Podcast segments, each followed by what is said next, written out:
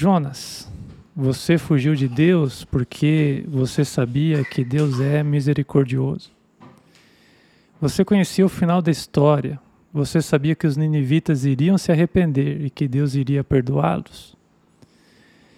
Eu conheço pregadores que desanimaram porque sua pregação não surtia efeito, mas você, Jonas, você fugiu pelo motivo oposto.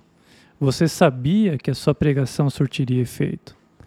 Você fugiu porque conhece o poder da palavra de Deus para transformar vidas e para trazer pessoas ao arrependimento.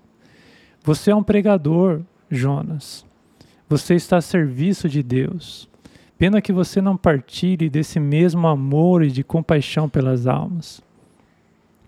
Parece que você não aceita que as portas da salvação estejam abertas também para os seus inimigos mas Deus te chamou para orar e pregar também para eles.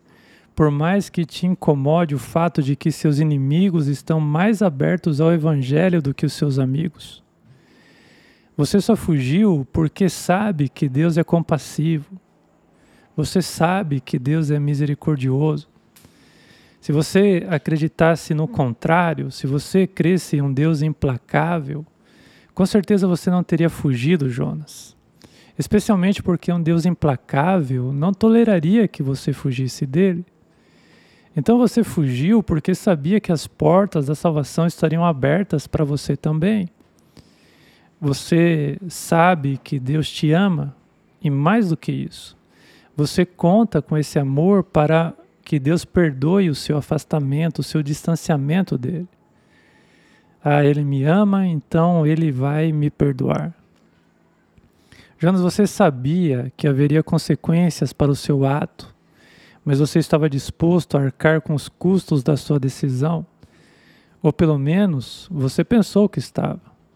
Jonas, você sofre de um mal que podemos chamar de excesso de confiança.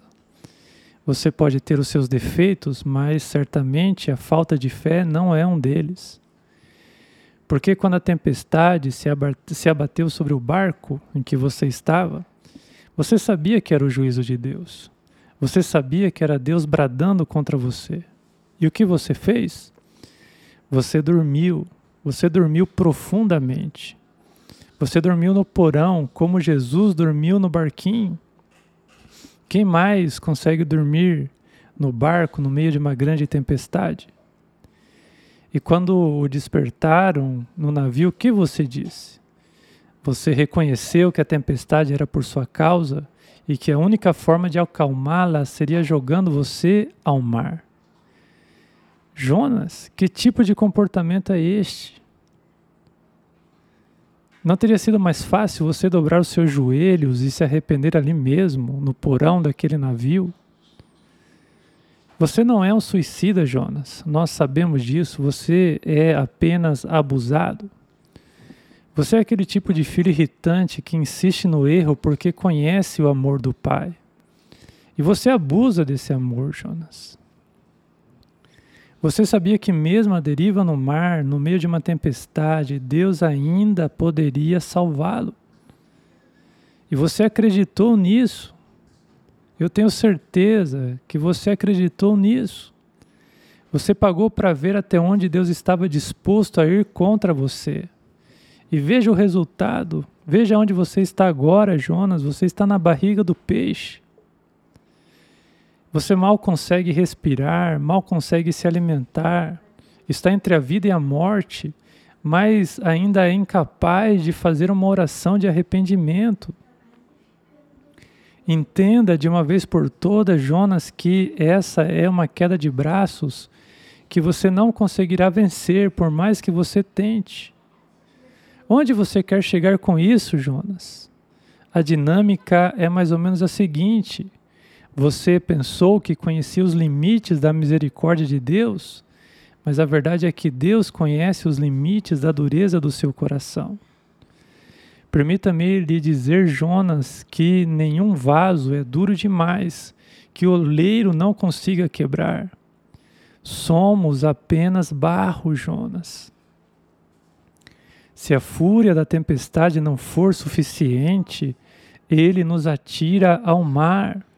Se as ondas do mar não for o suficiente, então nós somos engolidos pelo peixe. E se o ventre do peixe não for suficiente, bem, eu acho que já deu para você entender o princípio. É que Deus seguirá em frente até você se voltar para Ele. Porque, como você sabe, Ele te ama. Como você sabe, ficar sem você não é uma opção para Deus. Então, Jonas, você está vivo pela misericórdia dele, porque ele é compassivo e muito paciente.